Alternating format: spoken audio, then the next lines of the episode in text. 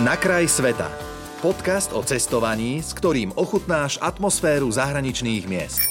Všetko o miestnej kultúre, jedle, tradíciách, ale aj praktické typy a rady, s ktorými sa vo svete nestratíš. S Martinou Matejičkovou, ktorá ale že fakt precestovala obrovský kus sveta, sa tento raz budeme rozprávať o Kolumbii. Vítaj u nás, som rád, že si opäť prišla. Ďakujem veľmi pekne. Maťka, uh, tak čo ty a Kolumbia? Prosím ťa, ako si sa tam dostala a koľko času si tam nakoniec strávila? No do Kolumbie v podstate som začala chodiť od 2014. A vždy vlastne sme tam pár mesiacov ostali žiť, že 2-3 mesiace, niekedy pol roka a potom sme sa vrátili, takže nikdy to neboli, že roky, ale vlastne v rokoch sa stále vraciame, odchádzame. Mm-hmm, mm-hmm. Ale začalo to celé v 2014. Hej. E, o Kolumbii sa traduje e, vďaka tej neslávnej minulosti, e, že to nie je až taká bezpečná krajina. Ako ju teda vnímaš ty? Cítila si sa tam v poriadku, alebo bol tam niekde stále taký háčik vzadu v tvojej hlave, že OK, na niečo si treba dávať pozor, alebo ako to bolo? Um, ako áno, Kolumbia vie byť nebezpečnou krajinou, ale musím povedať, že ja ako žena Európanka, ktorá precestovala naozaj, že skoro celú Kolumbiu, alebo teda veľkú časť Kolumbie sama, som sa nikdy necítila v ohrození alebo v nebezpečenstve, mm-hmm. ale je tam jedno veľké ale, že vždy som sa pýtala lokálnych ľudí, vždy mi lokálni poradili, alebo prípadne aj išla som s nimi cestovať, alebo teda išla som za nimi, či už teda na plantáže alebo niekde inde, ale proste, že vždy som rešpektovala tie lokálne pravidlá a to je strašne dôležité. Mm-hmm. Uh, pochopiť, že Kolumbia nie je Európa, že, že tam neplatia európske také štandardné pravidlá a že ich treba rešpektovať to celé. No dobre, keby sa niekto teraz vybral do Kolumbie e, úplne nášupu prvýkrát len skúsiť, e, čoho by sa mal, dajme tomu, vyvarovať. Hovoríš, že spoznať nejakým spôsobom mi z toho vyplýva, čo hovoríš, že tie miestne reálie obráti sa, dajme tomu, na nejakých lokálcov tam a riadiť sa podľa nich, ale mm-hmm. na čo si ešte dávať pozor? No ono tak trochu na, akože na všetko a, a na nič, lebo tak je dôležité, keď tam ten človek ide, ide cestovať, aby si to užil, aby nemal teraz v hlave, že je, tuto ma ukradnú, neviem, tu sa mi niečo stane, unesú ma alebo niečo podobné. Um, ale naozaj tá Kolumbia má takú nešťastnú tú minulosť, uh, stále tam v podstate tie narkobiznisy uh, pre, proste prebiehajú a um, treba naozaj že rešpektovať aj takú, že zóna, že v podstate, že sú zóny, do ktorých netreba ísť. Um, napríklad centrum Bogoty, akože tiež sa už napríklad zmenilo, že kedysi taký bežný kolumbičan by v živote nebol, ja neviem, že po tretej hodine v centre historickom. Po tretej po obede, hej? Mm-hmm. Lebo a. tam sa to už začína v podstate tak, že, že, že tam už vidíš takých rôznych typkov ľudí, proste, ktorí nie sú úplne v poriadku. Oni častokrát sú od malička v podstate naučení k závislosti mm-hmm. na drogách, aby v podstate spolupracovali s tými kartelmi a tak ďalej. A to vidíš, že ten človek kvázi, on je tak už zničený tými drogami. Mm-hmm. Že ako keby nemá čo strátiť a robia proste zlé veci. Takže, ale už ich je tam oveľa menej, podľa mňa, že už v dnešnej dobe, ja keď to porovnám už od 2014 do teraz, tak naozaj, že vtedy to bolo možno trošku viacej cítiť, ale teraz podľa mňa, že bežný turista, poviem, že Američan, ktorý proste si ide fotiť, tak dobre, môže sa mu stať, že keď má nejaký lepší ten foťák, tak môže o ňo prísť, ale inak sa mu nič iné nestane proste, že mm-hmm že mm. naozaj je to podľa mňa už oveľa bezpečnejšie. Oni dávajú si veľmi záležať na tom, aby tam boli vojaci, policajti, že to strážia. Čo napríklad u mňa vyvoláva taký pocit, že čím viac ich tam je, tým sa viac ako keby, že nie, že bojím, ale nie sú mi príjemní. Taká stiesnenosť trošičku, hej? Mhm. hej. A odporúčala by si, uh, dajme tomu Kolumbiu ako nejakú destináciu pre dovolenku aj pre rodiny s deťmi, alebo skôr radšej nechať decka doma a ísť si to užiť samostatne bez nich?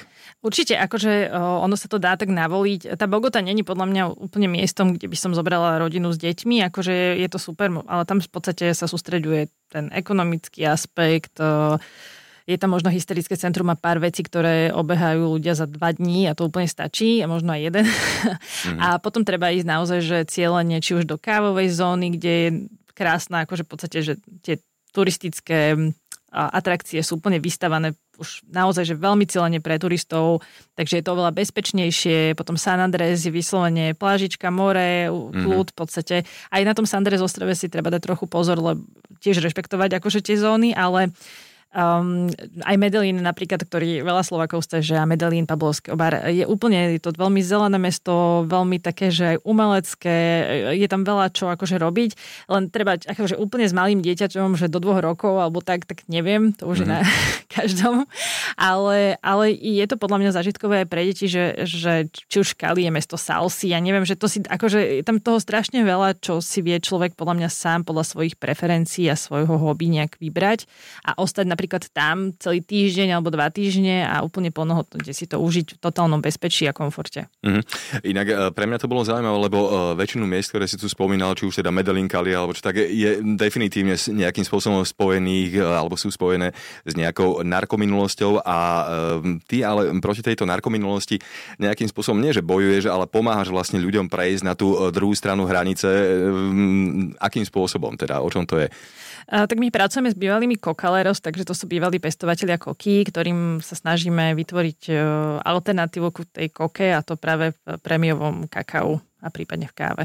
Takže e, snažíme sa, aby sa viacej venovali tomu kakao, aby im bolo spravodlivo a férovo teda zaplatené a aby nemuseli sa vrácať k tej koke, i keď tá koka ich tak dobre uživila, že nikdy žiadne, žiadna iná komodita, či už teda káva alebo kakao im to v živote nenahradí, ale zase im to dáva pokoj a um, takéto bezpečie a to, že vedia, že, že v podstate nebudú mať v rodine nejaké krvi prelevanie alebo že sa majú bať, že niekto im príde proste ublížiť a niečo podobné, čo sa bohužiaľ deje práve keď ten človek participuje na koka biznise. Mm-hmm. A prechádzajú uh, radšej na to, alebo prechádzajú radi na, na to kakao? Akože vedia si vlastne uvedomiť nejakým spôsobom akože benefit tohoto prechodu, alebo skôr teda akože uh, stále oscilujú okolo tej koky? Um, Záleží, ono je to veľmi, um, treba si uvedomiť, že uh, títo zberači koky uh, sú väčšinou situovaní v takých odlahlých, v podstate že veľmi rurálnych miestach, to znamená, že naozaj, že to, nie je to v mestách, a takže tí ľudia sú v nejakých komunitách a počúvajú svojich uh, buď starostov, starejších, keď sú to mm-hmm. indiánske komunity. Takže určite treba to presvedčenie, alebo ako keby, že, že tú dobrú propagandu robiť od tých starejších a keď sa presvedčia oni, tak potom to už ide ľahšie aj s tými ako keby nižšie postavenými.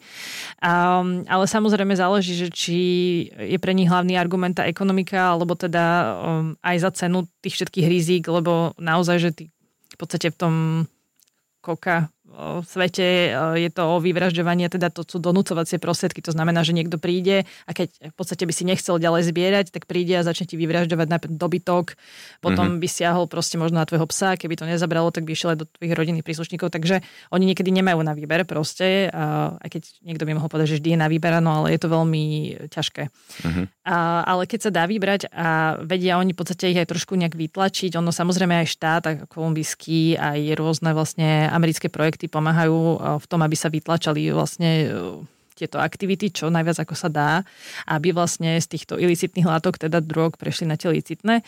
Takže uh, určite tam je akože to, že niekoľko desiatok rokov, čo sa na tom pracuje a je to určite na ústupe ale tým, že to zarába tak neskutočne dobré peniaze pre nich, tak je to, a je tam, a to, že to sú ľudia, ktorí sú naozaj chudobní a veľakrát v tých zónach nemajú čo robiť iné, mm-hmm. pretože aj na tých poliach sa už dlhodobo pestuje koka a proste oni už napríklad, že úplne vyrúbali možno nejaké ovocné stromy, ktoré mali, alebo tú kukuricu a tak ďalej, čiže im by dlhšie trvalo, možno, že až do roka, kým by prešli na nejakú inú plodinu a, a že kto im zaplatí ten rok. A tam sú rôzne v podstate takéto témy. Takže, ale určite sa s tým dá pracovať, ale veľakrát tomu napomáha aj to, že keď sú vlastne že z tých indianských komunít, tak sa im to dá aj cez tú spiritualitu trošku tak nejak viac predať, lebo oni stále ešte veria, že majú také tie personality, že stríkovo, vietor, teta Luna, proste matka Zem a že vedia, že zneužívajú svojím spôsobom tú matku Zem na to, že niekde síce ďaleko, ale zabijajú svojich bratov tou kokou a tak ďalej. Čiže toto sú napríklad pre nich také argumenty, že OK, že je tam ten finančný aspekt, ale potom je tam to nábeženstvo, ktoré vie tomu pomôcť. Mm, zaujímavý presah. Uh, Maťka, prosím ťa, v akom období, teraz čisto turistická otázka, je najlepšie, dajme tomu, cestovať tam? Um, asi úplne ideálne uh, za mňa, tak ja, ja tam teda nechodím, že, že marec, apríl pre mňa je to také, že najlepšie obdobie, aj keď záleží, že kde niekde sú trošku obdobie dažďov, takže ale nie je tam až tak príliš teplo. Uh, okolo Vianoc, aj oni majú Vianoce, takže to nie je úplne, že veľa vecí je zavretých, takisto oni majú tie festivos, v podstate slávnosti až do pomaly, že tretí týždeň januára, čiže cez tie Vianoce veľmi nie, cez leto takisto majú prázdniny, takže ono tam človek môže v podstate do tých turistických destinácií, ako napríklad Cartagena, a Santa Marta to je vyslovene na pobreží, že krásna pláž, alebo teda rôzne typy pláží, tam vlastne v tejto oblasti Magdaleny, čo je ten región, tak tam sú aj také, že že 7, 7 odtieňov tyrkysovej farby, tam máš pláž nadhrnú, tak tam môžeš testovať, že kedykoľvek. Mm-hmm. Hej, že tam je stále, len niekedy bude trošku teplejšie a niekedy bude trošku chladnejšie, ale myslím si, že ten rozdiel je tak zanedbateľný, že to si nikto ani nevšimne. Ale keď už ideš do napríklad že kávovej zóny, hej, tak tam stále sú že obdobie sucha a obdobie dažďov tak si môžeš vybrať, že či chceš, aby ti bolo teplejšie, alebo či prežiješ to, že pol dňa ti bude pršať. No. Mm, okay. Dobre, posledná otázka. Koľko peňazí si zhruba vyčleniť na Kolumbiu? Je to drahá krajina, lacná, na čo sa tam máme pripraviť? Um, ako vieš, teraz v Kolumbii si vieš vybrať podľa tvojho, ako, ako tvojej úrovňa, tvojich nárokov v podstate čokoľvek. To znamená, že keď chceš ísť do hotela, e, neviem, od troch hviezdičiek do piatich, tak zaplatíš cca asi rovnaké ceny, ako platíš na Slovensku. Uh-huh. Ak chceš mať zážitok a vieš proste prespať takých ich typických e, ubytovaniach, niekedy možno v nejakých hamakoch a tak ďalej, tak potrebuješ výrazne menej, hej, že nájdeš ubytovanie za 10 eur a je to Jasne. úplne fajn aj s raňajkami, so všetkým. Takže záleží, samozrejme, keď sa pýtal na deti, tak asi s deťmi nepôjdeš úplne do tých hamakov a stanov. Hej, hej, no. hej. Takže záleží, ale jedlo je štandardne veľmi dostupné, tiež záleží, že kde si ho dáš, že keď ideš do super reštaurácie, tak zaplatíš trošku viac, ale štandardne veľmi dostupné. Najdrahšia časť je tam tá letenka, takže treba si len pozerať, že kedy sú nejaké lepšie ceny. No dobre, tak Kolumbia hneď u mňa získala trošku iný obraz. S Martinom Matejíčkovou sme sa dnes vybrali na kraj sveta a to až do Kolumbie a ja ti za to ďakujem. Ahoj, pekný deň. Ďakujem ja vám. Počúval si podcast Na kraj sveta. Viac cestovateľských typov či zážitkov si môžeš vypočuť na Podmaze vo svojej podcastovej aplikácii alebo sa o nich dočítať na webe Rádia Melody.